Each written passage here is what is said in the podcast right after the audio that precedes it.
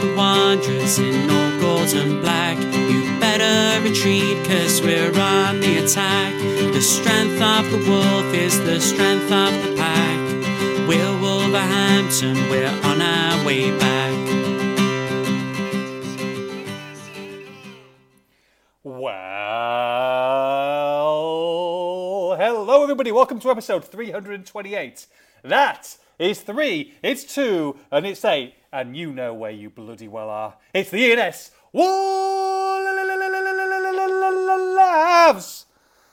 podcast. I'm your host Nathan Judah, and after last week's location setting, I'm delighted to say that there may still be some sound interference because, and apologies in advance, the waves might be crashing outside my hotel room against the white sand and the beach coral. I might be slurping in between a sip of rum punch and a pina colada. Yes, I'm still away.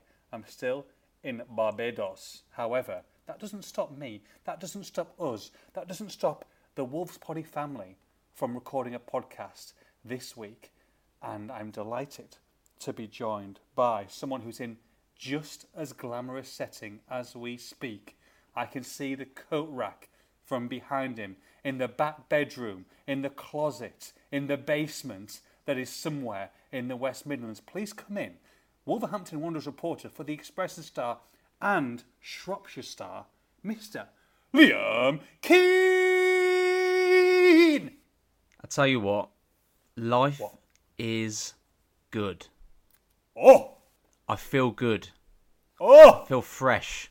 oh. I feel I feel ready. Oh no, sorry, I've just got someone just knocked on the next door. I don't need that. But first, first time I've got a bit of action this week. Crikey, banging those doors. I I may still be, as you've Mm-hmm. already alluded to, Yeah. in the basement. Okay. I may still be dwelling with the slugs at the bottom of this dingy.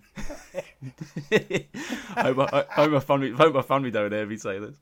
I was going to say, listen to this. How long have they put you up for? That's all good. They know I'm Carry on. messing. Carry on. But Mm. can you hear this? Oh. I am holding. Is that some sort of a rattle? I'm Is it, is holding. it some sort of a bit of an aid? Is it? Is it? are they- Is it handcuffs? Fuzzy? Is it a bird? Is it a plane? I am holding the keys to the rest of my life, to oh! my future. Oh! The keys to the new house are here, baby. Ah! You love to see it.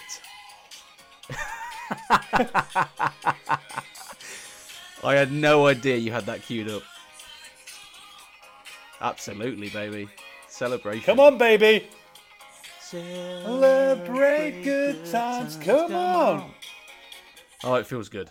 I, It feels I've real had that good. queued up for three and a half years. That's how long I feel like it's taken to get you into a house, lad. But con- congratulate ev- every one of the 10, 12, 13,000 that listen are clapping here now. They're delighted for you. Well done, Mr. Liam Keen. You finally got the keys to your, your love nest. Thank you very much. Thank you very much. It feels good. We got them on Monday. Um, Boom. Monday night and uh, today this is Tuesday evening. We're recording this. Um, I've been moving boxes and yeah, it's been wow. it's been yeah pretty yeah a lot of work, a lot of hassle. And then tomorrow Wednesday I've got the uh, got the day off work. I've got a van booked and um, going to move all the big furniture and then we're good to go, man. We're good to go. We'll be getting the bed set up and there'll be um, action. Oh, I'm joking. I couldn't help it. oh Uh, yeah, chicka wow wow. We've got a Christmas new good. house. I meant from I meant making an omelette. You know what I mean? bit of beans on toast. You've got to do a take. First night you move in. So when are you official? When's your first night you're staying over? Well, provided that we've got somewhere to actually sleep, we've got everything sort of put together, um, all the bed frames put together. We're not actually getting Wi-Fi for another week, which is a little bit annoying. It's the earliest they could do, so we're going to have to be sort of back and forth a little bit. But I think Second, our just- first One second, it- just stop. I'm just asking. One second. Tim Spears, are you free next Wow. week? Spe- no Wi-Fi keen. Go on, carry on. So send. wow. So I think well, yeah, we'll probably be staying over there, sort of probably towards the end of this week uh, or Hmm. weekend latest. I would think- I would think. So yeah, we'll we'll have a we'll have a night there soon. We're gonna pop the bubbly and have a few. Oh yes, get some, get some you got. food in. Yeah, it'd be nice. Um, should be good, mate. I'm happy, very happy. We finally got there. So, when are the Wolves Poddy family and me coming for your housewarming? More importantly, Yeah, it's an interesting, interesting question. Um, there should be invites going out, but hopefully, you know, you know what the Royal Mail are like. They might. Oh, terrible, mate! I watched, you know. I watched the, I watched the three part series. Shocking. so you never know what will happen. Um, no, look, we'll absolutely be having you around. Don't you worry about that. Um, am I going to stretch to a um, a barbecue offer of my own? I don't think so, if I'm honest. Um, but we'll see. More on that never know. later. If Wolves keep uh, if Wolves keep uh, performing and providing, then I might get a bit excited and, uh, and throw an offer out there. Oh, I lo- I, you, you love to see it. There's absolutely no chance that'll happen, but I like the way that you're insinuating it, giving people hope. Um, that's great, mate. So lifting heavy boxes. How are the how are the old? Um, you know, are you, are you lifting with your legs? Um, is your form good? Are you struggling with some heavy boxes, or is your body a temple and you're using it as a bit of a weight session? Well, it's it's fortunate that I'm in the you know the the ridiculous shape I am in because it, you know yeah exactly it just helps to uh, to get it all done. But I tell you what, because you know I've been doing it on my own in my car for last night and tonight, just moving stuff completely on my own, letting Rosie sort of start unpacking things and do all that. Um, it's it's thirsty work. It's difficult. Um, So I'm you know probably having pints every night to celebrate as a Wow. as a you know Pints. You, you might you might you might as well reward yourself.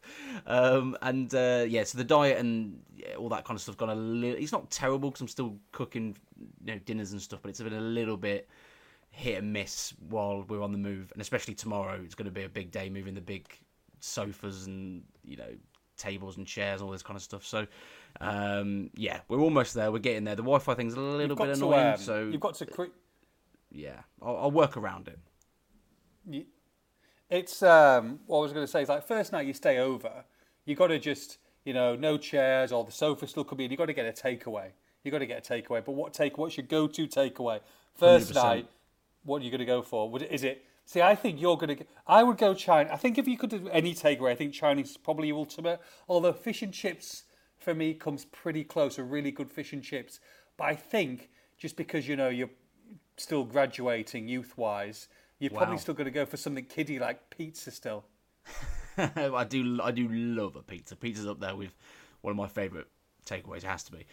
It's funny we've already had this conversation because it's obviously one of the most important things you've got to do is get a Oh, takeaway. the most. Um, yeah. So there's a really really good fish and chip place near me which Ooh. I've thought about now as you've mentioned it. My sort of go-to would be ma- either pizza or a curry, an Indian curry. Yeah. Do do love an Indian, but we've already In- decided what we're doing. Oh, go on. We are doing Chinese. Oh, you which are is- nice. Which love is not always my go-to. I do like it a lot. I love it, but I always tend to go for other things. But there's one that was actually near our old rented place that we, we used to live in. Um, that is really good. That we're gonna that we're gonna get in. I'm actually embarrassingly excited about the food, probably more than anything, and obviously popping the champagne, of course. Obviously, got to do that. I don't think of popping that night. I tell you that. Um, back, back in the old Judah, Judah, slightly larger days, um, and people know my my McDonald's order, which used to be four single cheeseburgers, a supersized fries, twenty chicken nuggets, and a supersized diet coke. Um, if I did go and um, ex- Well- escape double geography back in my 16 year old days or 17 year old days, and I could drive the car, I used to just basically drive to the local cricket car park and eat. I used to go via the fish and chip shop where Wow. not many people are there around like one o'clock in the afternoon, 1.30 in the heat. I used to go there, two bread cakes, two chip butties, full of salt and vinegar, and then a bag of scraps to finish off, and then two Diet Cokes. Not great for me. I mean, it does sound pretty good. It does sound good. Um, genuinely, every time you bring this up, because Yeah. I've, you know, ever since I've known you, you've not been this person. I find this so difficult to imagine you being like that. It's, it's like it's like a like a totally different human being. It is, and and, I, you know, I'm talk, talking about you know a bit about Chihuahua action for you. Didn't get a lot back in those days. I'm stunned, really, to oh, be honest. I'm be honest. shocked, but- mate. Really am. Absolutely shocked. I tell you, I tell you who else shocked. Wolverhampton Wanderers shocked the nation. Not not Wolverhampton Wanderers fans, because we know what they can do, but they shocked the capital. They shook it once again, Liam Keen. Spurs won, Wolverhampton Wanderers two. You were there. You were amongst it. You amongst Gary O'Neil giving it the three fists at the end. You amongst João Gomes having a stunning game. Nelson Semedo having a stunning game. Pedro Neto's run. What was it like, my friend? Are you still enjoying the, the sweet, sweet taste of success against, in inverted commas for the rest of the nation, all the odds, baby? You know, I love going to the Spurs Stadium. I really do. Oh, yeah. Yeah. It's, it's a brilliant stadium. Um, from a media point of view, the facilities are brilliant. The food's lovely. Uh, Yeah. The people are nice. It, it, it- I think I think it's just a great venue to watch football. Now it's Agreed. particularly a good venue when Wolves once again turn up in town and show the Londoners how it's done. Wolves were more than good value for this win, um, and particularly on a on a first half performance um, that was to a T tactically perfect, and that's the th- the first thing I'm going to mention because we'll go through the individual players as we always do. Um, I've spoke a lot about them over the weekend for obvious reasons. There was lots of them that were very very good, and you've just mentioned a couple there. But Gary O'Neil, I tweeted this on, on Sunday as well. Um, deserves a lot of recognition for this this performance as well. Now he doesn't cross the line, step onto the pitch and, and, and do it. The players themselves deserve the credit for that. But he set the team up perfectly and it's not the first time by any stretch of the imagination that he's done that. Now we were a little bit critical early parts of the season where we felt that he got it wrong tactically in a couple of games. And that is true. I I stand by that completely, uh, in my opinion. Um, which is no real surprise because he's not going to get it, you know, hundred percent uh, correct 100% of the time, Sure. but he, you know, he's had a lot more hits than he has misses, um, particularly when you move on from those first tricky couple of weeks. And um, it was absolutely perfect. Um, it's it's that same system again. And and look, I'm not a tactical genius, but I was I was absolutely spot on with what I said in the last potty. Oh, God. Look at that pause. Uh, it, it, you know, the pause was perfect. Um, just like my an, an analysis of where Wolves should, uh, how Wolves should approach the game. Um, I think Gary should be tapping me up for, for, for the info. Um, no, look, I think, it- think he's good, mate. I think he's good. I think he's fine. Uh, in all seriousness, it was it was glaringly obvious to anyone. Hence why I said it. Hence why even I could come up with it on the last poddy that Wolves. Don't get me wrong. Wolves um, are, are comfortable in possession when they have possession. They're they're good at both sides of the game, but they were in more likelihood not going to have the, the majority possession away at Spurs. The way Spurs want to play, the players they've mm-hmm. got, I think it was likely they were going to have possession.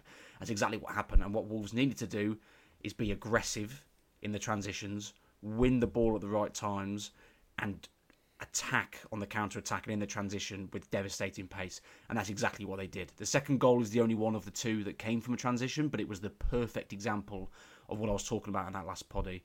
And that is exactly how Wolves started the game. Credit to Gary O'Neil for the way he set them up because it was it was spot on. Um, not just the system, but the manner in which they uh, carried out the game plan. And I'll, I'll, I'll finalise this point by picking out one player, um, which we probably won't talk about elsewhere. So I wanted to mention him now. Yeah. Toti Gomes was one of four or five that I said I thought were abs- was absolutely brilliant. I thought he was outstanding um, on the, on the day, and this comes back to the tactical point that Gary O'Neil set the team up. Toti, as he has done a lot this season, was incredibly aggressive, stepped out of defence. Sometimes he's a left back, sometimes he's a centre back. He's got that hybrid role that we, we all know and love. Sometimes he steps out of defence, or he was quite often rather at, at Spurs, into midfield. And uh, Pape Sarr for, for Spurs, he was all over him. Every time he was trying to drop into the pocket and pick the ball up, Toti was on him and it, that amongst a lot of the other players we'll talk about set the tone for Wolves, and that's where they won and had a lot of success. And then you go and see Toti going into the box that clip that Wolves put out, and he's dancing past defenders, and you know uh, Ronaldo chopping into the box. Um, Yeah. yeah, he's, he's he's brilliant, but he's not the only one. They were they were well worth the lead at half time and, and the win overall. It's um, as a collective performance, and, and I've seen the game back, or seen the majority of the game back. It was.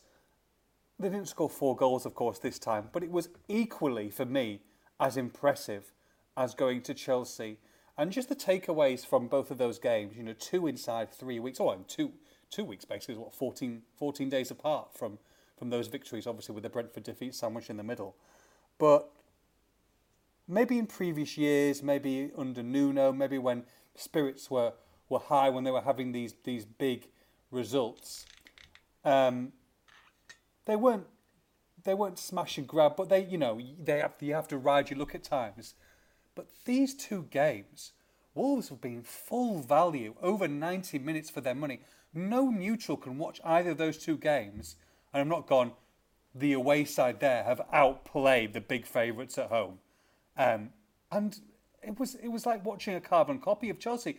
They were outstanding. Wolverhampton Wanderers were the better side in that game over the 90 minutes. There's no luck, there's no no smash and grab about it. And like you say, that, that goes back to Gary O'Neil and how this team is set up. And not only was it was it another sensational performance in London over the course of a fortnight, but to do it without the hat trick hero in the first game.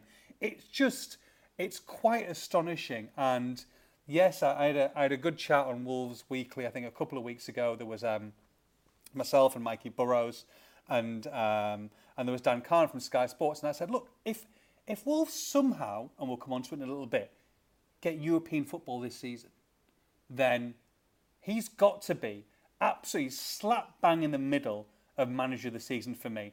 And Dan came back and said, completely agree. However, if Rob Edwards keeps Luton up, then he probably gets it. And as and, and I can understand that. Definitely can understand that. Depends with point deductions, etc. But I tell you what, he has got to be. If you're naming three names today, anyone in the local media, the national media, he's got to be right up there because the job that he's doing, Liam, and the performances they're putting in away from home in the toughest, not just in the country, but in world football coming to these games is quite astonishing with what he's been given to work with. Now, the, the listeners of this podcast, um, they know us well, don't they? They they will They know. do. They they will know. People may say we overshare from time to time. Uh, yeah, maybe, maybe a tiny bit, um, as evidenced by about 10 minutes ago on this podcast. But uh, the people of this podcast will know that as much as we, we love them, we love this podcast, we love spending time uh, chatting away, Yeah. we don't do loads of prep for the podcast. And It's not not massive. no, and it shocks me how often we're on the same wavelength. You It really baby. does. You're as as you've already said, you're still away, sunning it up. Um, I was working earlier today. I've written Mm-hmm. Oh, a piece that go. by the time this podcast comes out on uh, on Wednesday, will Yeah. will already be out. And I wrote a piece arguing exactly what you just said. Oh wow! Exactly, exactly that. And I, and I promise we have not spoken about this before the pod- No, podcast never, no. started. Um, I think it's good. There's not a lot of prep. Sometimes you can be too scripted. You need to have a little bit of going off. Absolutely, absolutely. Ever the professionals. Um, and no, I, I argued the exact same thing. I, in fact, I went sl- maybe slightly further to say that regardless of Europe, we're talking about the here and now, where Wolves are and where they've come from. Yeah. I think I think it's not only is it a resounding yes that Gary O'Neil should be in the running. I'm not saying he wins it. I'm saying he's Yeah. in the running Yeah. for manager of the season. Not only is it a resounding yes, it's also disrespectful to the job he's done to say he isn't in the running at this point. Like I think I think he is without a doubt in the running. And the, and some of the ones you mentioned, so Rob Edwards, I think especially if Luton stay up, has to be in the running for that. I think that's that's an obvious one. Um, as much as it's it, you know pains us to, to say it, if if Villa get anywhere near top four um, or get top, top four, Un- Unai Emery's going to be in that conversation. Um, and then you're looking at the winner of the league, so it's probably someone between Klopp, Arteta, and Guardiola. Probably one of those comes in if you're going to pick four four names. Yeah. Yeah. Right now, one of those three, um, Emery, O'Neil, and um, and and Rob Edwards for me are the four you pick. Yeah. And I think Gary O'Neil's got a very good argument. You can make arguments for all of them for obvious reasons, but I think there's a very, very good argument that that he uh, wins it as well. But he's certainly for me, and there's no argument here. My my absolute belief is that he's in that conversation. He's in the running for for, for winning it, um, and that's testament to the work him and the players have done. Um, I've used this example a lot, and I haven't used it for a little while because I, I didn't want to overuse it. But I'm going to throw it in there again. This is a group of players that Julen Lopetegui said publicly were not competitive enough or good enough Yeah. to to do well in the Premier League this season, and it's by and large the exact same team, bar maybe even you know losing Nunes and a couple of additions coming in, but maybe arguably slightly weaker in in some ways, um, and look what they're doing. Um, Gary O'Neil's been a breath of fresh air. The players have been excellent um, by and large, and they, if they're not in that conversation, then whoever's making that argument is is blinded by some sort of bias, bias or ignorance. I think if you know football and you follow the Premier League, you have Gary O'Neil in your top three, four, five managers for, for the running for that that uh, that award. He has to be. I um, at the start of this season, I put Wolves into a sector or a segment that was entitled the Glob Mini League. Now, people who do not are not aware of the Glob, it is basically a lot of teams who are packed together who could finish amongst you know could could quite very similar ish. They're going to win games, they're going to lose games, but you need to finish high in the glob. You don't want to be the, if you finish at the bottom of the glob, you're going to be in a relegation battle. And the idea was to finish towards the top of the glob. But it's basically a lot of teams who you could mix up and they could finish, you know, anywhere from the bottom of the bottom of the pack to the top of the pack. And it's up to Wolves to finish towards the top, and they don't have to worry about relegation. I'm going to give you the latest Glob mini league. Okay, Liam? I'm ready. This is the latest Glob mini league. Fulham, 29 points. Bournemouth, 13th, 28. Brentford, 14th, 25, playing at this moment in time against Man City, nil nil. Palace, 15th, 25 points. Forest, 16th, 24 points. Everton, 17th, 20 points. We're, we're disregarding Luton, we're disregarding Sheffield United. Burnley, probably down, 13 points, 19th. Now, there's one team, Mr. Liam Keen, who I have not mentioned. And that's because, as of, let me just check on my phone, Tuesday, the 20th of February, at 4:10 p.m. Barbadian time, 8:10 p.m. closet, room, broom cupboard, basement, bed of Liam Keen's cellar time, UK. Wolverhampton Wanderers are officially out of the glob, baby. They're out. They are out. They are out. There is no way back in. Wolverhampton Wanderers are officially looking up the table, and not down. We are really cooking now. And when I say cooking, oh, you can smell. You can start smelling it. Because 11th place, Liam, 11th place, 35 points from 25 games played two points away from Newcastle in eighth, which should be a Europa Conference League spot. One point away from West Ham in ninth, who are bottoming out, by the way. They are sinking quickly. Liam, there comes a time when we need to seriously start thinking about Wolves and what they can do this season. And it's still up against it, but they have called them, they have brought themselves out of the glob. And if, if they can get two or three more results in the next four or five games, you've got to say they are slap bang in this baby. This European hunt, they are slap bang in. It's It's it's not easy. no. It's not easy, but Wolves, similar to the Gary O'Neil point I've just made, they're in the conversation, They're, which is the first the time I've probably said that, to be honest, and sort of admitted it. I've always felt, and I do to an extent, feel that um, Wolves might run out of steam. They might not have, you know, the squad maybe to to to tough it out and make it. But what is going in their favour and goes against that point of mine is that at every point the Wolves have had a setback, they have bounced back very quickly. I saw your tweet after the, the Spurs win with you know the the, te- the teams that Wolves have lost to, and then either immediately or very quickly afterwards the teams they've beaten. Um, and they've done that a lot this season, and they did it again the other day. Uh, they lose Matheus Cunha, they lose to Brentford, and they go and beat Spurs and, and, and are well worth the win. This Wolves team at the moment, and, and to be you know to their credit, pretty much all season, don't know when they're finished, don't know when they're done. Never say perfectly die, put. Perfectly and put. that is a brilliant, brilliant characteristic, a brilliant trait to have if you want to go up against teams to finish in a certain position in a league. It, it's in Wolves' hands not, not to necessarily do it because the points obviously are against them as it stands, mm-hmm, mm-hmm. but it's in their hands to change that, to, to have that momentum, to make that change, to ch- turn the tide. They they've got it there. They've got Newcastle coming up soon in the league Yeah. you know they've got opportunities and the traits they are they're showing or have shown so far this season put them in a really good place. I'm not going to get too carried away. I do still think there's a lot that they they've got to do Of and there's a couple of things of going course. against them. But there's an opportunity there, and that to, to even have said that after the summer they had is again testament to, to the work that's been done. It's um it, it's been a remarkable turnaround. It's astonishing. You brought that up, uh, Liam, about the teams that they lose to, and then the teams they've gone and replied to, and you know, top six teams. It's it's already a, a memorable season, regardless with what happens. Some of those results people will remember for a long time to come, and not just in the league and the FA Cup as well.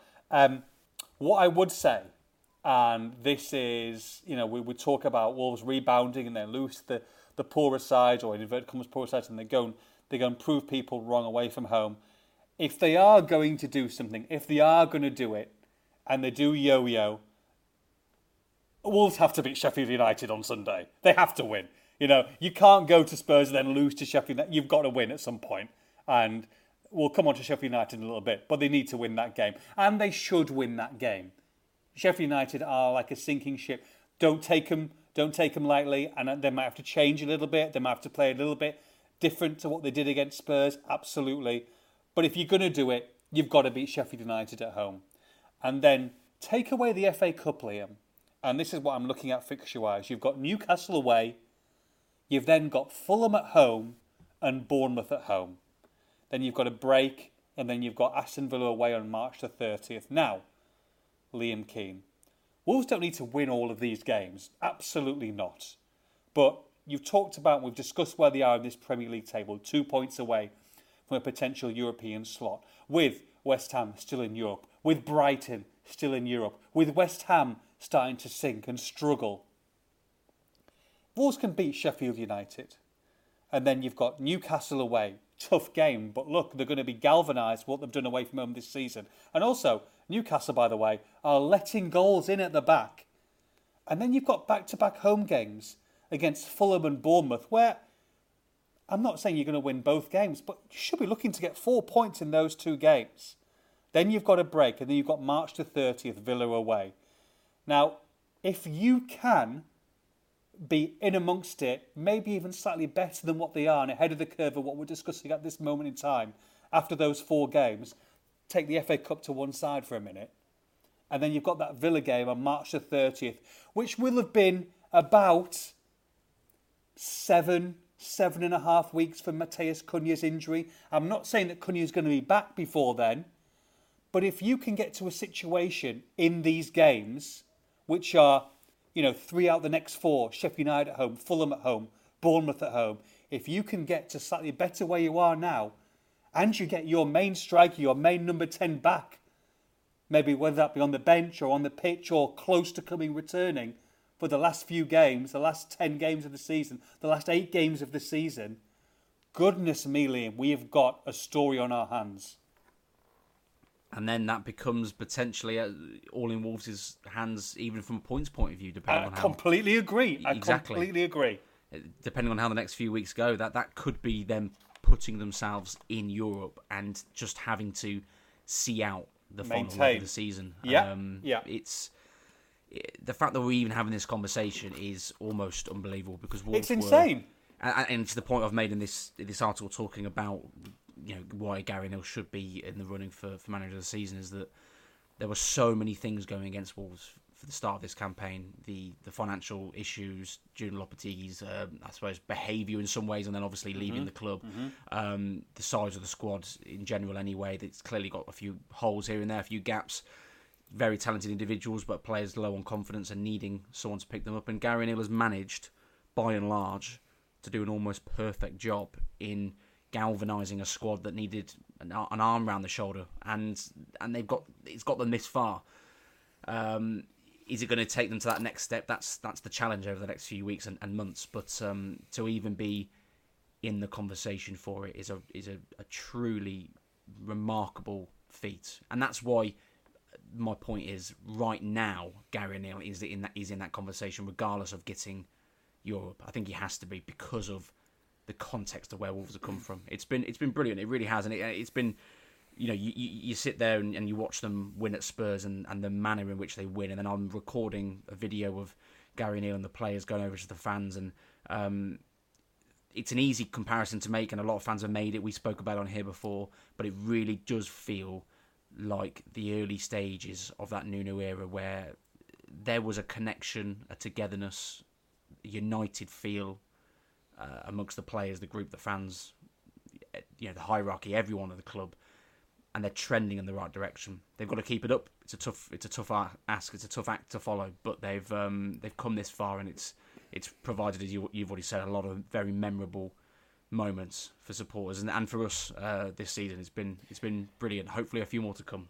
Yeah, and hopefully, listen to this, and whether they do or not, hopefully, with what we've just discussed there in these last ten minutes or so, you you're starting to get excited. Maybe excited listening to it. Maybe excited to believe, and just having that excitement, having that, or could they? No, they couldn't. Just that potential um, feeling is absolutely great that they couldn't, could they? But I tell you what, and Gary O'Neil will continue to play it down, and he, and he, and he will do it, I understand that. But at the same time, I know 100% the players think they can do it. They they don't think that any game they're giving they're not giving up any single. They know that they can beat anyone, and they're showing that they can beat anyone. They beat the Premier League champions early on this season. They've done the double over Chelsea. They've beaten. They've done the double over Spurs. You know they continue to to to win, not just draw or play well. They continue to win against all odds, and that would be the ultimate, ultimate achievement if they can do it. And if they can get a sweat in the process, which I think we're starting to get, is fan bloody tastic It feels pretty good, doesn't it? It does. it, it does. It, it feels um, pretty good. It does. It does. Look, and fair play. And look, like, like I say, they've got to beat Sheffield United on, on, on Sunday for me. Absolutely. They really do. You've got to go there and beat Sheffield. You know, we can't go back and forth, but you can't keep on doing that. Fine, no problem. We know Wolves are not going down. They are now officially out of the glob, and that's that's not. You know, if Wolves lose on Saturday or Sunday, they're not going back into the glob. They're they're just out the glob. It's it's over. The glob is over for for, for this season. But let's see if we can go into that that upper upper echelon and, and, and really see if we can you know um, start to hurt a few a few big so-called big clubs. Uh, brilliant news. Uh, look, uh, I've got a transition. I've got to go from one to another. Um, we've got we've obviously talked joyously about the form on on Saturday and, and the potential going coming up in the next few fixtures. Um, there was some devastating news over the weekend for for a Wolves player, Wolves loanee in in Sasha Kalajdzic. Um, look, ACL. I think you knew when you saw the pictures and, and and walking off. He knew what happened. Obviously, you know, awful for for his family, for his for his wife. Obviously, you know, newborn child. He's gone on loan in January. It's been a disaster, really, Liam, hasn't it? Look, first of all, heartbreak for him, and thoughts and prayers go out to him. And I, I can't even imagine. Um, mentally what that must do to you with the amount of serious injuries that he's had. I think that's his third, if I believe it, third ACL in five years. Um, really difficult to to for motivation, and I'm sure he will he will come back. But at the same time, and I don't want to talk about it in a I don't want to talk about it without any compassion because, like I say, we all saw the documentary, brilliant produced documentary we saw the hardship he had to go through, the achievements, the, the, the dream return that he had. But in terms of Wolverhampton Wanderers, in terms of his career, in terms of him playing again for this football club, in terms of him being allowed to go out on loan in January, which we all thought, oh, I mean, you know, it could have ha- it could happen at any time. But I think you know, if we knew what had happened in January and knew the situation regarding the strikers, then, then Sasha would have had to stay here. But that's not the point I'm trying to make. The point I'm trying to make is you've got to look at this guy who signed a five year contract uh, with a massive injury history. and worry about his well, footballing career, but also his Wolves career going forward, especially with him having quite a long time left on this deal. Yeah, I mean, first thing I'll say is feel, yeah, really do feel for him. You, you know, he's a he's a likable guy, Sasha. Um, you know, well liked amongst the players and the staff at Wolves, despite not playing a lot of you know minutes. And yeah, it's it's a real shame for him, you know, personally, as he mentioned, becoming a, a father. I think it was only a week before as well, and that game was on Sunday. So yeah, week week and a half since he he became a dad for the first time, which is you know a, a huge moment for anyone. And then you you know you come back and you're playing. He scored fairly recently his first and so far only goal for for Eintracht Frankfurt.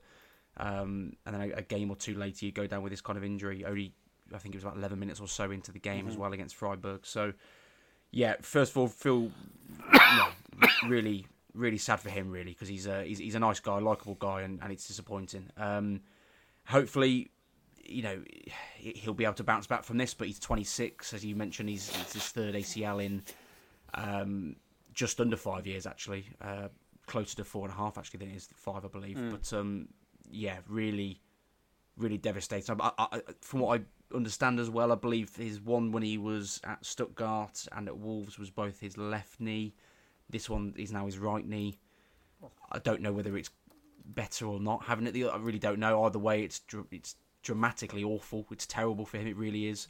Um, and he now goes into into having some surgery. Um, before we go on to you know a bit on that, I have to follow up on your point, and, and it's it's a difficult one to make in the in the aftermath of a, of a terrible injury to a, a, nice guy that you don't want to, to happen. But I think it's a it's an important point. Um, it was at a time when Wolves were a very different club in the the summer of 2022. He came in, I think it was the 31st mm. of, of August, just before the you know the day before the transfer deadline, and um, they got yeah. got over the line in 2022. Um, Matt Hobbs, of course, wasn't in, in his current role at that time. Um, it was a very different club that was um, had a very different um, transfer strategy. Mindset. Put it that way, yeah, mindset as well. Yeah, I believe, and and um, as much as I don't want to write him off, uh, uh, you know, with with time to go, it's been so far. I'll put it that way, a mistake signing because they've spent 15 million pounds on a player who I think is a good footballer by by all accounts, but has a very very poor injury record. Not just the three knee issues, but you go back, he's had ankle issues, he's had other other, other issues throughout his career.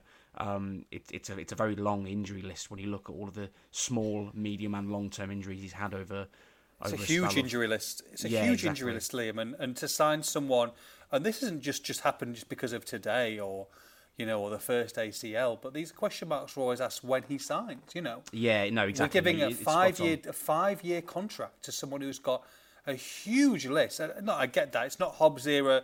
It was you know it was the she sellers kind of era under Bruno. Um, but at the same time, to give someone that length of contract um, with that injury history. And, I guess they had to do that to get him. I, I, understand that, but at the same time, and he had other offers. But you know, this the, the worst fears were confirmed, and it, does look like a mistake because, well, it has to be a mistake because, you know, like you say, a five-year deal. Like Sasha Kalajdzic isn't getting a transfer this summer. No, he might have done if he stayed fit and scored goals, but he's not going anywhere. And potentially might not be going anywhere until his contract ends. You know, if you're in a long contract and no one's giving you, no, there's no offers that are coming in, you're not going to release yourself from that contract because you've you've picked up injuries. That's what the football club decide to give you that a length of contract, regardless of how many injuries you're going to get. You can't just write it off and go, "Sorry, guys, I'm not playing for you." That is that they put everything together and they give you they give you a contract and you sign on that dotted line and he's quite within his rights to see that 5 years out.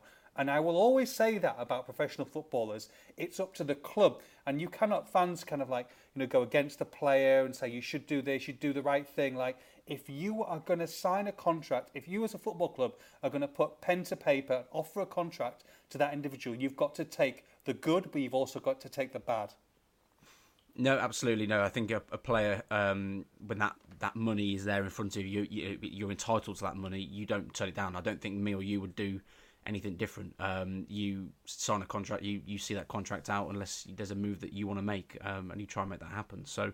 Yeah, I've got no complaints there whatsoever. Um, from the club's point of view, it was, it so far has been a mistake signing. It was from a and uh, you know a bygone era, if you can put it that way, um, where the club's transfer strategy strategy was very different and was becoming a problem. Hence why we saw the um, you know the season Wolves did have and, and how they had to get out of it. The good news is they're in a very different place now, and I don't but I don't have any concerns that Wolves would make those kind of mistakes again, or at least regularly make those mistakes again. Obviously, all transfers are a little bit of a gamble, so things can happen, but I don't think they would regularly make those kind of errors. I've confidence in that now. Um, but you have to look back and, and, judge it for what it was, and, and, and what it was mm-hmm. was a a player who is clearly, as I say, a good footballer, but um, was not the right fit for Wolves at the time. Now, if he can somehow become the right fit in the next, well, it's going to be two years now. Really, having you know, he'll be off until probably January at this rate. Mm. Um, but bear in mind, we'll you know wait and see what the you know how the surgery goes, and, and there might be some better news. I've got to put that out there, but I think by and large, it's it's pretty obvious that he'll be out for a long time. Yeah. Um, so you know, in the next couple of years, maybe he will prove us wrong, and it will come back and, and be a player for Wolves. But um, if Gary O'Neil's still here, for example, I, I think that's unlikely to happen. It, it, was quite clear that as much as Gary respected Sasha as a as a person as a player, I don't think he was having him as his number nine, and um, and that's that's the first nail in the coffin before you even have mm. an injury. Mm-hmm. Yeah, no, I agree. Um, really disappointing, and like you say, also, you know, for his career now, you know, if people are going to sign him, they've got to understand and factor in the the situation. I mean, Daryl Dike, I guess, is, is, is a little bit similar to, to him recently. You know, got to got gone to Albion and huge long term injuries and just can't stay fit. But when they do break down, this isn't one week or two weeks or three weeks. These are huge injuries that, that take out of you physically, but also mentally. Um, so you know, like I say, the first most important thing is like love and respect and, and hope that he's hope the guy's okay. But yeah, I'm I'm almost certain, Liam, and you probably agree that if Sasha had stayed fit um, and scored some goals this season, that he would have been available for transfer this summer.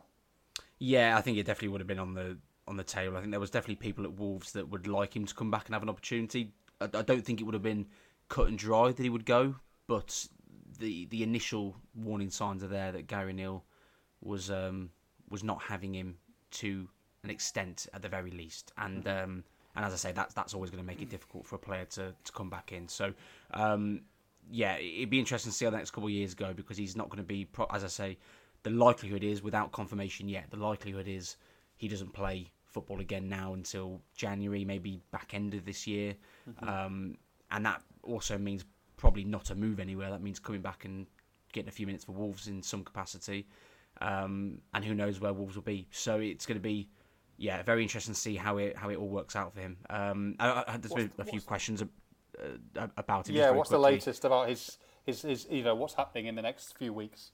So he's having uh, surgery this week. Um, the from what I was told, and I spoke to a few people earlier today, is that the likelihood likelihood is that that surgery will take place in the UK, um, but it's not clear yet whether he will remain in the UK after that, whether he'll go back to Germany. There's a lot of things to weigh up on this one because Wolves, as you know, we spoke about on here, and people be aware, were, were not prepared to let him leave in January until they had a replacement, and then very quickly changed that stance, partly from a footballing point of view because Sasha really wanted to go and play, but mm-hmm. also partly from a human point of view that his wife was heavily pregnant, uh, Lorena was heavily pregnant, and, and they've obviously had their child since. So um, they're settled, you know, in, in, in Germany with a with a you know a newborn.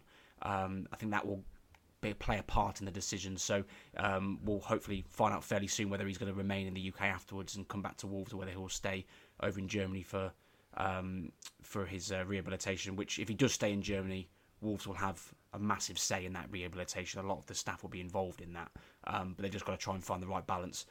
And then the the final thing to mention, um, there was a question. I, I do apologise. I forget the name of the person on the tweet, um, but someone Jason asked if, Nuda. Oh, is it actually? No, I don't know. I, I was going to say, you didn't know what the question was. How did I fall for that? Um, asking whether um, Eintracht Frankfurt will still cover Sasha's wages for the season, despite this injury. Um, very simple answer: yes, they will continue to cover his wages. Um, that, as it stands, alone hasn't been cut short. I, I'm unaware if there is a, um, a possibility of cutting it short. I think it has to be it has to be within a transfer window anyway. Actually, off the top of my head, so I don't think that that would be a possibility. So yeah, they'll be paying his they'll be paying his wages, and um, and obviously from a financial point of view, that's maybe slightly better news for, for Wolves fans. Great, thank you very much, Mr. Liam Keen. Um, 45 minutes. I was gonna. I've got a couple of sections. Do I save them for next week or do I go on? We just can't stop talking, can we? We love it. I know it's crazy. It's crazy. Do you want to do? Do you want to do a, a slight keen or no keen, keen game, or do you want to talk about Pedro Neto? You can choose one or the other. Well, one or the other. Ah, And the other one will be cho- will be discussed next week. let's discuss Neto next week. Okay, Let's we'll discuss Neto next week. Perfect. Okay, it's not keen or no keen, but it's um, it's a little game that I've got of the Wolves loanees who are currently available um, at this moment in time who are playing away from Wolverhampton Wanderers. Keen or no keen over one and a half games.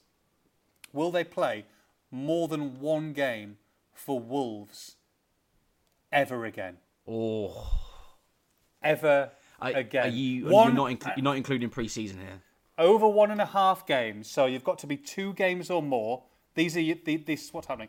Two games or more has to be senior. Has to be a Premier League or league game. No cup fixtures. No Carabao. No FA Cup. No substitute appearances. Has to be league game. I like this. I like this game. Okay. Over or under one and a half. Okay. Oh, You ready? This is this is quite an ad- adaptation of Keen or, not Oh. It Keen. is, I'm I'm it enjoying it. Right. Okay, I tell you what. Well, I tell you what. You if it's over one and a half, then you say keen. If it's under one and a half games ever for the club, you say not keen. Okay. Okay. Okay. Okay. It's a hybrid keen or not keen. Are you ready? I'm ready. Okay. Ki-Jana Hoever. Keen or not keen?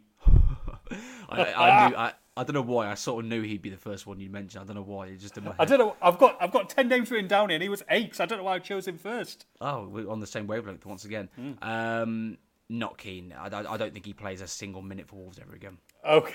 Okay. Sorry, Key, if you're listening, lad. S- So I, look, I've got nothing against the lad. I, I'm, yeah, No. Sure he's sure he's a lovely guy, but no, I just I just can't see it. I, I just yeah, a couple of championship loans didn't do well at PSV before that. I just yeah, I, I can't see it. Chem Campbell. Ooh, it's a tough one. That you know, that is a tough one. I, know like he's a toughie. I like him as a player. I do. I think he's. I think he's a, a talented player. He didn't do particularly. He, wasn't awful, but not like outstanding at Charlton. Obviously, back out of Wycombe now.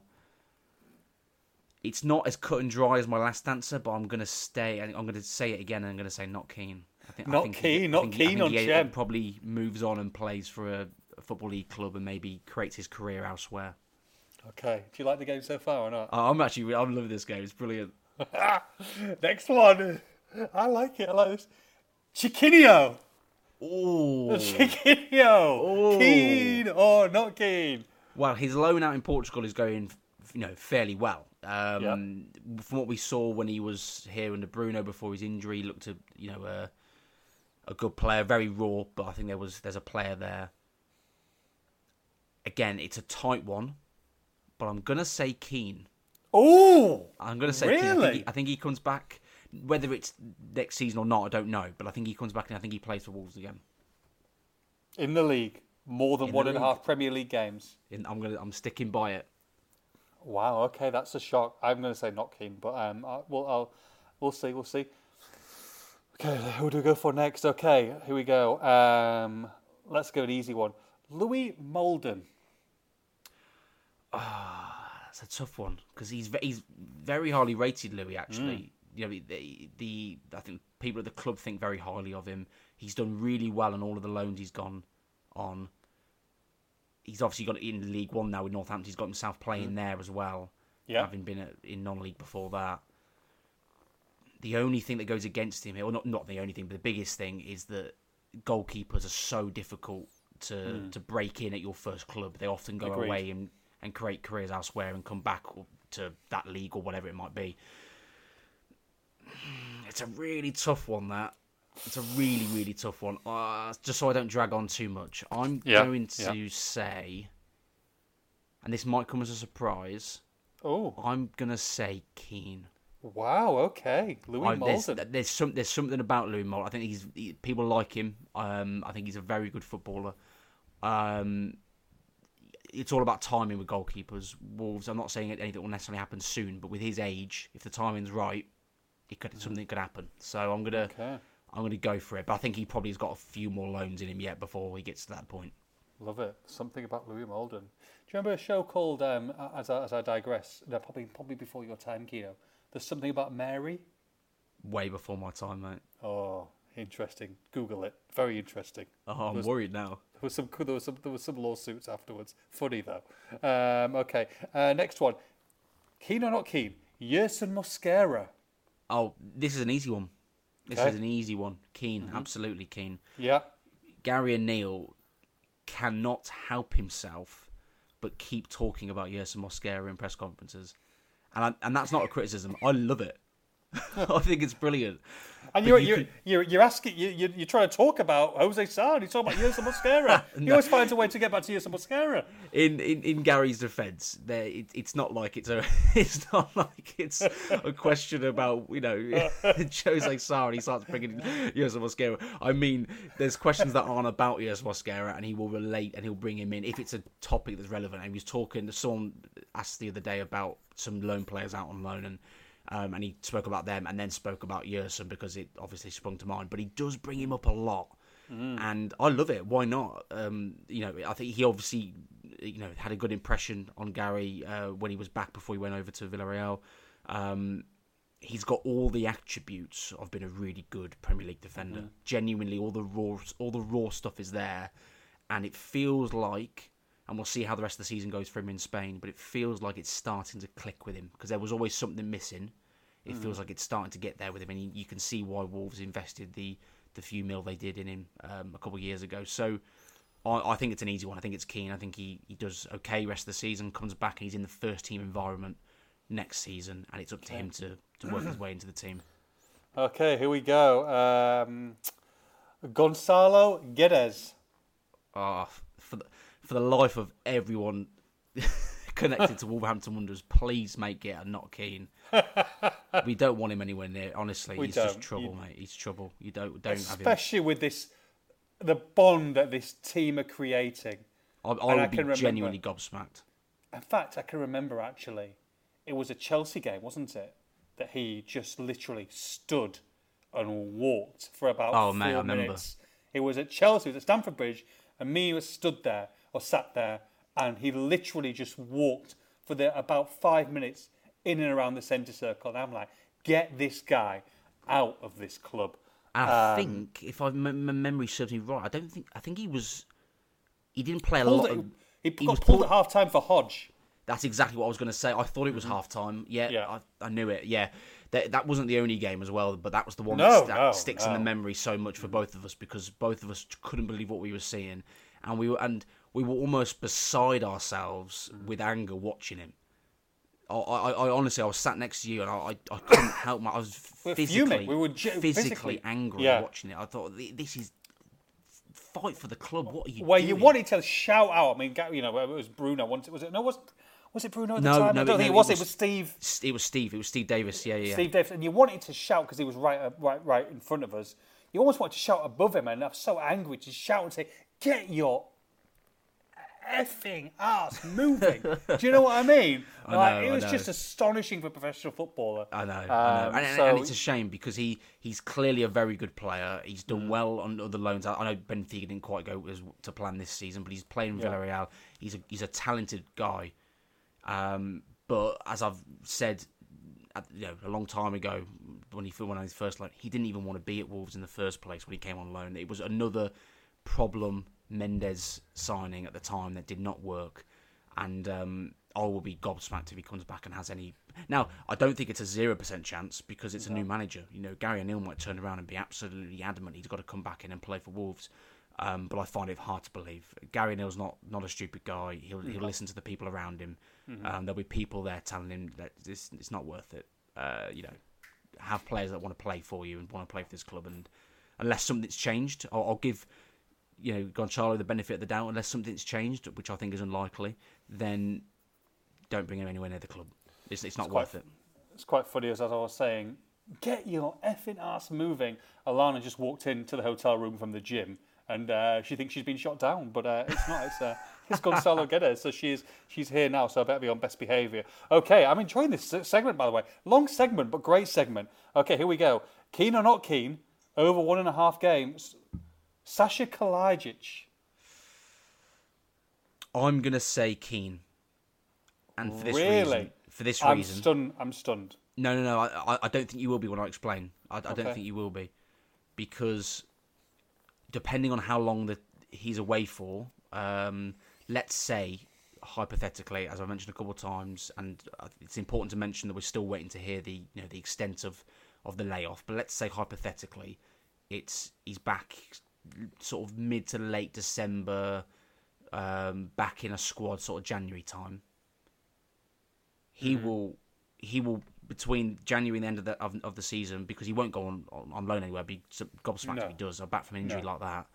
He'll that means he'll play at least a couple of games, won't he? Before you know between then and the end, end of the season, unless Wolves all of a sudden have got a plethora of number nines and they've got four options to choose from, and he's the fifth. Um, then he'll play a couple of games, and whether that's means he goes on to play long term for Wolves, which I think is probably unlikely. Um, that's that's not the question. The question is, will he play two? And I think he will. Okay, I don't think he will, but we'll see. Um, Daniel Podence. Now, n- definitely not going um, into this Man of the match this weekend, just gone. Oh, Goal, con- assist. Congratulations, Daniel. Mm. Um, I'm definitely not going to be as strong on this one as I um, as I was with Gonçalo, but Podence is also a little bit of a, a prickly character. Um, Yeah. put, put, it- put it that way. And um, the Battle of Benidorm. the Battle of Benidorm, Levante, mate. mate Oh honestly, I saw a picture of that again the other day. I saw, I can't Did remember you? where I saw it, and it it is one of it was one of the most surreal moments of of covering a club or any pre. It was absolutely brilliant. I We were hot. We were hungover. We're like, gotta go to this game. Probably going to be a training game. Nine men within minutes. Unbelievable. Absolutely insane. Three red cards. Re- Referee had to stop the game. It was all boiling over. It was just a, a bizarre, insane, crazy game. In And that all was the pre-seasons we've been covering. That was our boy uh, Yus Mosquera. Gets, Big getting Yus. in, getting in and Big scrapping Yus. as well. He was, yeah. on, lad. Um, yeah, look, look Podence signed a one-year contract extension before going off to Olympiacos on loan, so he'll come back this summer with a one year left on his deal, and um, the the intention is to, you know, they, they, they tried to sell him in the summer and couldn't uh, get a deal done.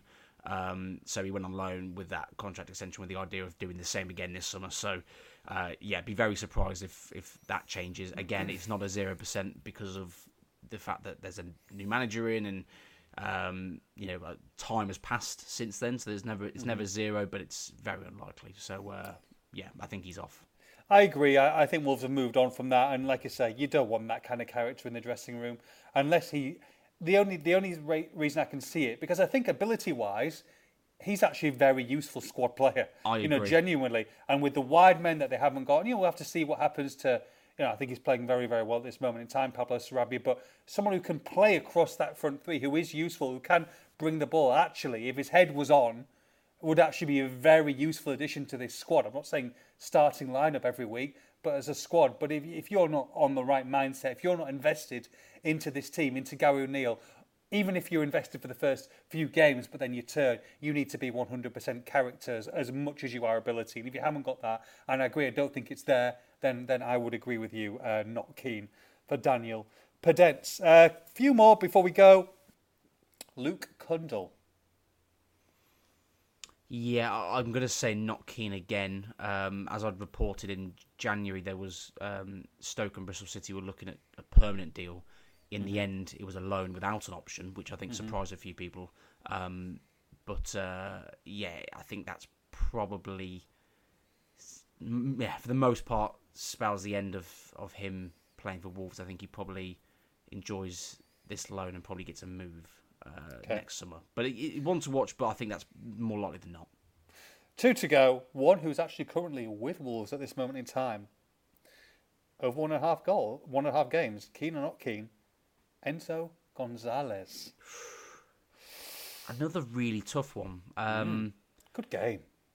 I think the, the you know the clubs see talent there, hence why they brought him in. It's one of those um, South American signings where that the club are trying to to bring this kind of young talent and get them in early and do what Brighton have done over the last few years. Um, so there's obviously something there with him. We've seen bits here and there. He's done well with Paraguay re- recently. He's back now with Wolves and um, played On the bench, one uh, C for the 23s. yeah, came on for Noha Lemina yeah last night for um, against Albion um, in the Premier League two, three 0 win obviously because Yeah. Wolves, Wolves beat Albion whether it's the the women, the twenty ones, the men's first team they Doesn't know, they beat matter, lad. Doesn't everywhere they matter. go beat them. So um, yeah the. So there's clearly something there with him, but I'm going to judge him based on exactly what we've seen so far. And I saw a, a few, maybe three or four times I saw from him um, for the 21s before he went off with Paraguay. I'm going to say not keen. I've not seen enough. Um, I think he looks very raw. But I'll leave that with the caveat of there's a possibility for me to change my mind there. But I'll, I'm I'm going to go with not keen for the time being. Okay. Um, and last but not least, well, it might be least if you ask Gary O'Neil. Uh, we'll soon see. Keen or not keen? Fabio Silva. Yeah, it's. I think after all of the dramas, if you will, to some extent that we've had over the last few years with him, um, he's sort of wanted to leave and then decided, you know, been convinced to stay and give it a, give it another go and hasn't worked out. Um, it's similar to the Sasa question, but actually, or answer rather, but also a bit more um, dramatic, if you will, than that. Uh, Gary's really not having Fabio, and I think that's that one's done. So I think genuinely, unless he, he was really convinced to change his mind, and that's probably Fabio and Gary, um, I think you would need a change of manager for Fabio to stay around. I think he will be gone in the summer. So I'd be really surprised if it's if it's if he stays any longer than that. So out of the 11 names that I gave, uh, four you've gone for, Liam, who will play more than one and a half league games for Wolves, and that is Sasa Kalajdzic, Chiquinho, Yerson Mosquera, and Louis Moulden. You've said no to Kundal, Gonzalez, Hoever, Campbell, Silva, Guedes, Podence. Boom. For the record, from me, from all of those names, I will say yes to one. And that's Yerson Mosquera and no to the rest. That would be my prediction. That's Liam's prediction. What did you think of the game? What do you think of the segment? It was a bit long, but I thought it was genuinely, especially the way that you clarified it, you gave qualitative and quantitative analysis. I thought that was a very enjoyable segment. Couldn't agree more. Excellent work. Great stuff. Well, we said we'd be one hour and no more, and we haven't even got to previewing Sheffield United first. But before that, the newest owner of a beautiful, detached, 11 bedroom, 10 bathroom house in the West Midlands, Mr. Liam Keen. When you are moving your boxes, when you are making the house yours, what have you seen so far that you would need from kettleandtoastman.co.uk to make it just that little bit better, that little bit more special, that little bit more polished baby. Give me anything you want because it's all on this site and I will tell you what's available, baby. you really have put me on the spot there. I feel, I feel like you're gonna And you can't me, you can't say another girlfriend. They would not have you're girlfriends. tell me here. something anyway. Oh, oh, oh. Say I feel like you've got something up your sleeve. No, no, no. I haven't. I haven't. Tell me anything honestly. Like because this is a great site. Okay, that is. By the way, really did you get? it. By the way, did you get any kickback from um, your depends what happens at the end of this year? Crack. No Anyone one, listening no to it? No one heard it. No one heard it. She doesn't know. She's got no idea. Keep it between us. Okay, okay. Right, okay. Uh, so come on, give me anything you anything you need. Uh, Come on, lad. oh, my God, This is great. Okay, okay. New kettle. Oh wow! Is that the best you could come up with? Is that the best you could come up with? I gave yourself about a minute and a half, and you've gone kettle. Crikey! this this man knows how to rock a lady's world. I'm telling you.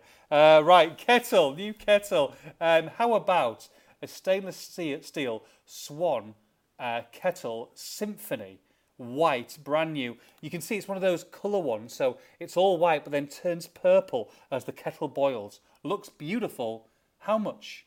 There, there's seven in stock at this moment in time. 1.7 litre, that's a few mugs of the old char. That's uh, it's got to be like eighty. 80? No one's paying 80 quid for a kettle. What? what who's Excuse me? Your 80 Excuse me? Go on. Our our esteemed colleague and uh, West Bromwich Albion reporter Lewis Cox spent hundred quid on his kettle. what? Yeah, it's it's Is something he- that we. I mean, I don't know whether he wants me to say that publicly or not, but I'll, Is I'll say it now. absolute bonkers? It's something that we uh, £100 we rib him for quite regularly. What does it do? I've got no massages? idea. Boil boils water, hopefully. My God, no. Uh, less. Fifty-five. Less. How much low? This can't be much lower. Low till you go. Keep on going. Thirty-two fifty. 25, 25? of your English pounds. And with your extra discount from Kettle and Toaster Man, it will probably cost you £31, Liam. But £25 to the rest of the listeners. So make sure that you get online. It's kettleandtoasterman.co.uk. Right, questions to the beautiful people. Very quick. We're just, I'm just going to. We got 50 odd. I'm going to choose a few at random. Are you ready? I'm ready. Reggie, who has the better hairstyle, Lemina or Toti? Oh, I'll tell you what, they're both stylish, Mm. stylish men. Um, I will go Toti just because you know he's my guy. He's my guy. I like a bit of Toti. Uh, a lot of people discussing my Valentine for last weekend, and he really did turn. Um, well, he was beautiful, wasn't he? Do you know what I mean? Turn the eye of many, I think. Plenty had the wandering eye on uh, on Saturday at Spurs, and that's Nelson Semedo. And people asking Andrew, Matt, amongst others, can he get a new contract? Are they in discussions of a new contract for Nelson Semedo? Yeah, he's uh, he, he was brilliant, wasn't he? Um, Oh, on sensational! uh, on Saturday. Yeah, and he's been very good, very very consistent. I asked Gary about him recently, actually, which will be a bit on that at some point soon. So um, yeah, really really good. Um, so yeah, he's got about eighteen months left, um, and my understanding is that with a lot of these players, Wolves are not in a massive rush at the moment. So uh, one to keep an eye on. One thing I will add to that is that Nelson's on very big wages. He is he's right up there with him and Sarabia. earners, yeah. yeah. with the top earners at Wolves. So um, doesn't mean that it won't happen, but I think there's got to be some tough and very honest conversations about where Wolves go. So yeah, one to one to sit on. Matt Durnall, can we play in red every week?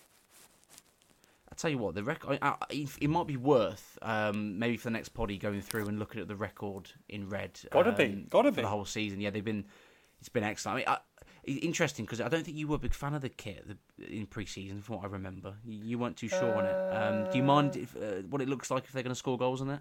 Oh, they can they can go necky for me. I don't mind. I, I don't mind it. I think it's decent. I think it's a decent kit, and um, I tell you what, it's been it's been working.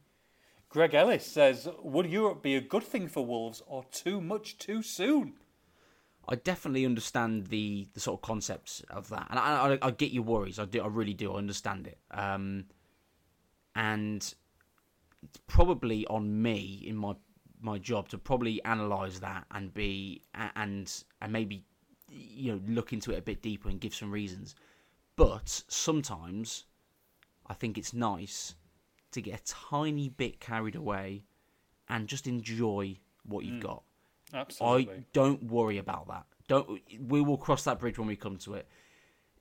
Enjoy where Wolves are, what they're doing, and if they make it into Europe, enjoy the fact that Wolves are back at the big time at a time that they did not expect to be there. So um, yeah, we'll cross that when we come to it. Uh, a few people, including Mike J, asking about Noha Lemina. Travelled with the squad on uh, to to London at the weekend. wasn't in the on the bench, and then played against West Brom. Like I said for the 23s the other night. Uh, how did he look? And do you think that he will be kind of on the fringe for a while, or will he be pushing to try and get in? I know Chue was on the bench, wasn't he? Uh, but do you think he'll be pushing to get into the bench uh, sooner rather than later?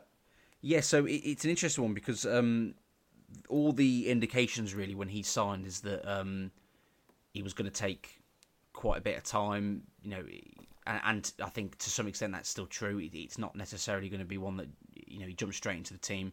Um, but I think he has, you know, quietly impressed Gary and, and the the team um, in training.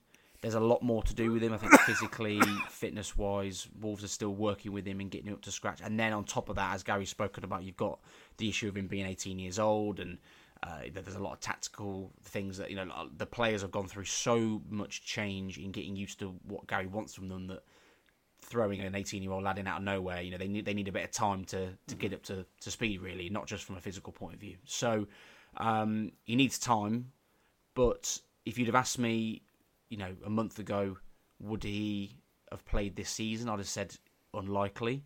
Yeah. If you ask me that now, I don't think it's as unlikely. Um, I don't. I don't think it's a shoe in, but I, I, don't think it's as unlikely. So, yeah, one to keep an eye on. I understand why fans get excited about him, but I think it's also important not to not to put too much pressure on and give him time.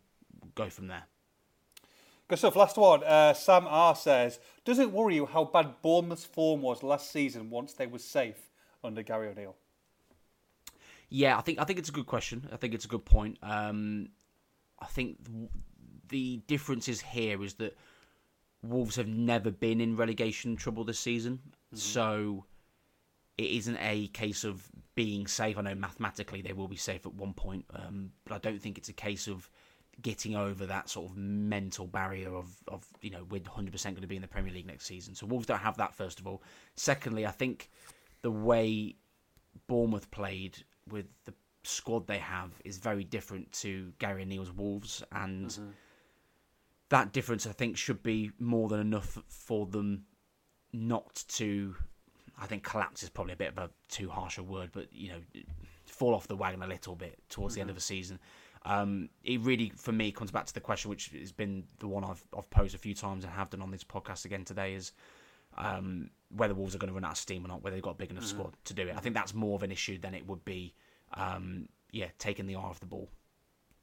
Yeah, uh, excellent. Right, Sheffield United at home on Sunday. Looking forward to it. Um, in terms of team, in terms of the starting 11 on Saturday, do you expect to be unchanged again? Absolutely, I do. Yeah. Now, there is one change I could see happening. Can I can I predict it? You can predict it. I think you'll get it as well. Oh, okay. Um, well, I don't know. There could be two changes that I could see, but I don't think that happening. I don't think you're thinking about what I'm thinking. Well, you no, I think you probably are. Mm, I, I, think it'd be too defensive. I think that one change could be bueno for I know, but I don't think that you're even thinking about that, and I wouldn't either. You carry no. on playing your players. I think the only thing, and you kind of discussed it recently, that you can't see this happening, but I think Gary O'Neil kind of talked about it that maybe this could be an option, and that is bringing potentially Tommy Doyle into the team. And I'm not going to say at the expense of of um, João but maybe in a three. But I agree with you that I think it'll be the same team because I think you've just got to go in and you've got to score goals. and You've got to try and beat them as you are at this moment in time. Yeah, that that's the exact one I was I was thinking of as a as a possibility. Now there are the two options as you mentioned there. It's in replace of João Gomes or Mario Lemina, but I think that's probably more unlikely.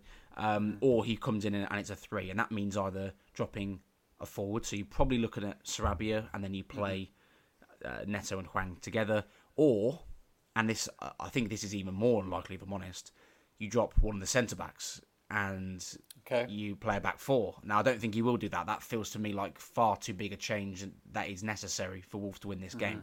But um, they're they're the sort of options really if you're going to play that three midfield. Uh, the reason why I, I, could see Tommy Doyle playing is that I think this game will suit him a lot, really. You know, uh, and bear in mind he played the the uh, reverse fixture, uh, started that game as well. Um, Wolves are going to have a lot of possession. Wolves need to break Sheffield United down, and it's an issue they've had against teams that are going to sit in, like Brentford did, and like others have. And um, Wolves have not dealt with it as well as teams that come out. So you potentially will need Tommy Doyle to unpick and unlock a defence, and and mm-hmm. that is the biggest uh, reason for bringing him in, as well as him, of course, doing very well um, when both Mario and João were separately were, were unavailable. So, yeah, it, it would be interesting to see. And, and if he, uh, to be honest, I don't think he will start him. I think he will keep him on the bench. But I think you see Tommy Doyle come on if the game's not going the way Wolves want it to. I think Yeah. you've seen him come on quite quickly in that game. Um, similar with Brentford, I think he came on off um, for for João Gomes after about an hour, didn't he, in that game? So yeah, I, I think we'll see that. Um, so there's a couple options he could do, but I think they'll probably be a bit too harsh a uh, a change, and we'll probably see the exact same eleven. Um, because as we as you know mentioned with the Spurs game, for the players that were brilliant, Neto being one, João Gomes being another, Toti I've mentioned, Semedo was outstanding. But you've also got Pablo Sarabia, I thought had a really good first half, took up a lot of really good positions and made Wolves tick. And I think it would be harsh probably to drop any of those players. Um, I, I'd be surprised if it's any changes, but um, there's that caveat of, of the Tommy Doyle question lurking in the background. Yeah, and and it is interesting, isn't it? I, I I think what I would go back is you know don't don't fix it. Don't don't try and fix it if it's not broken, and that's exactly where I would go with here. Don't kind of overcomplicate it. Um, I think you just simple. You just go with the team that you do. And actually, when they've tweaked it a little bit, even when they've been doing something it hasn't really worked, Liam. Just stick to what you're good at. And also, you know, you can play that four, can't you? That but likes to play that four. You know, you can push Ryan out, Nouri up. Toti can almost go to that that left back. You know, Pedro can can can cut inside if you need to, and and, and they can almost have that that extra attacker in the in the form of Nouri if they are dominated. You can you can play a four. So I would go with the same team. I completely agree. Um, let's go with some predictions to finish off. I'll go first, and I'll leave the floor to you, Liam. We've gone back and forth with great, massive wins and then disappointments, and yet they've got themselves slap bang in this European race. Liam, it can't just be like Wolves to go and win three or four nil. I don't think it's, that's going to happen. It's not the Wolves' way. Wolverhampton Wanderers won. Sheffield United nil. They get the job done, but it's nervy. It's a little bit scary. They're hanging on. They're not playing their best football. Sheffield United have got to try and show something after the last few weeks. And I think they get the job done, but it's definitely, definitely not a classic. But who cares? They get the win. The floor is yours, my friend, and we are giving away the acclaimed, famous, beautiful Red Wolves kit. Of course we are. We have to do it. Excellent choice. Thank you. So, you remember on the last poddy, I said Mm-hmm. Wolves 3, Spurs 1. I did indeed, my friend. You you scoffed at me, if that's fair.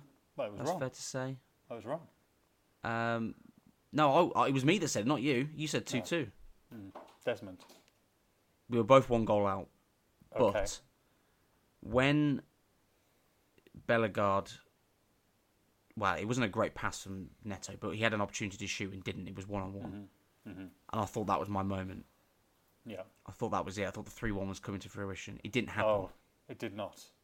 But I'm ready Oh, and raring to go. I want, I revenge. I I. I want I want a prediction. Oh God. Now I've built this up, but it's not going to be as exciting as it sounds Okay. I- because I also think Wolves win. Oh 1-0. no! One nil. I'm sorry, I have to, I've got to say true to my, to my that's exactly what I was going to say. Oh my goodness. Yeah. And for all the things I said, do you think exactly the same? Yeah, Not going to be a classic. It's going to be tough. No, It's gonna be tough. Yeah, I think I think it's it's it's it's typical of Wolves, isn't it? And it comes down again to those issues of having to break this team down. Mm-hmm. I don't think I don't think it's going to be a very very uh, pretty game. And I hope I'm wrong. It maybe it'll be the Watford four 0 at Molineux under Yeah. Bruno that that we think of. It could be one of those moments, um, and I hope it is. But it it feels like it's going to be a difficult game and. And obviously, the way in the manner in which they've been losing games recently, Sheffield United, you know, that they'll want to keep it very, very tight. Um, and um, provided none of their defenders, you know, try and break your leg uh, after, after that tackle um, on Mitoma the other day. Um, that was horrendous, by the way. Absolutely Awful. disgusting tackle. So, yeah, it's um, it'll be tough. It won't be pretty, but I think Wolves will uh, will just about get through. Yeah, fingers crossed to get some revenge after that disgraceful uh, decision at the end. Uh, one of Fabio's last games at Sheffield United. So let's make sure they get three points. Liam Keen, it's been an absolute delight, an absolute pleasure. We said one hour. But you know what we do on this show. We are 80 minutes in. So, 80 minute podcast. Sorry if it's been cutting out a little bit. There might be a few sound uh, errors in there. Uh, but I think overall you'll be able to hear what we've been saying. And we are 7,000 miles away on two dodgy Wi Fi connections. But we wanted to bring the, the podcast to you this weekend.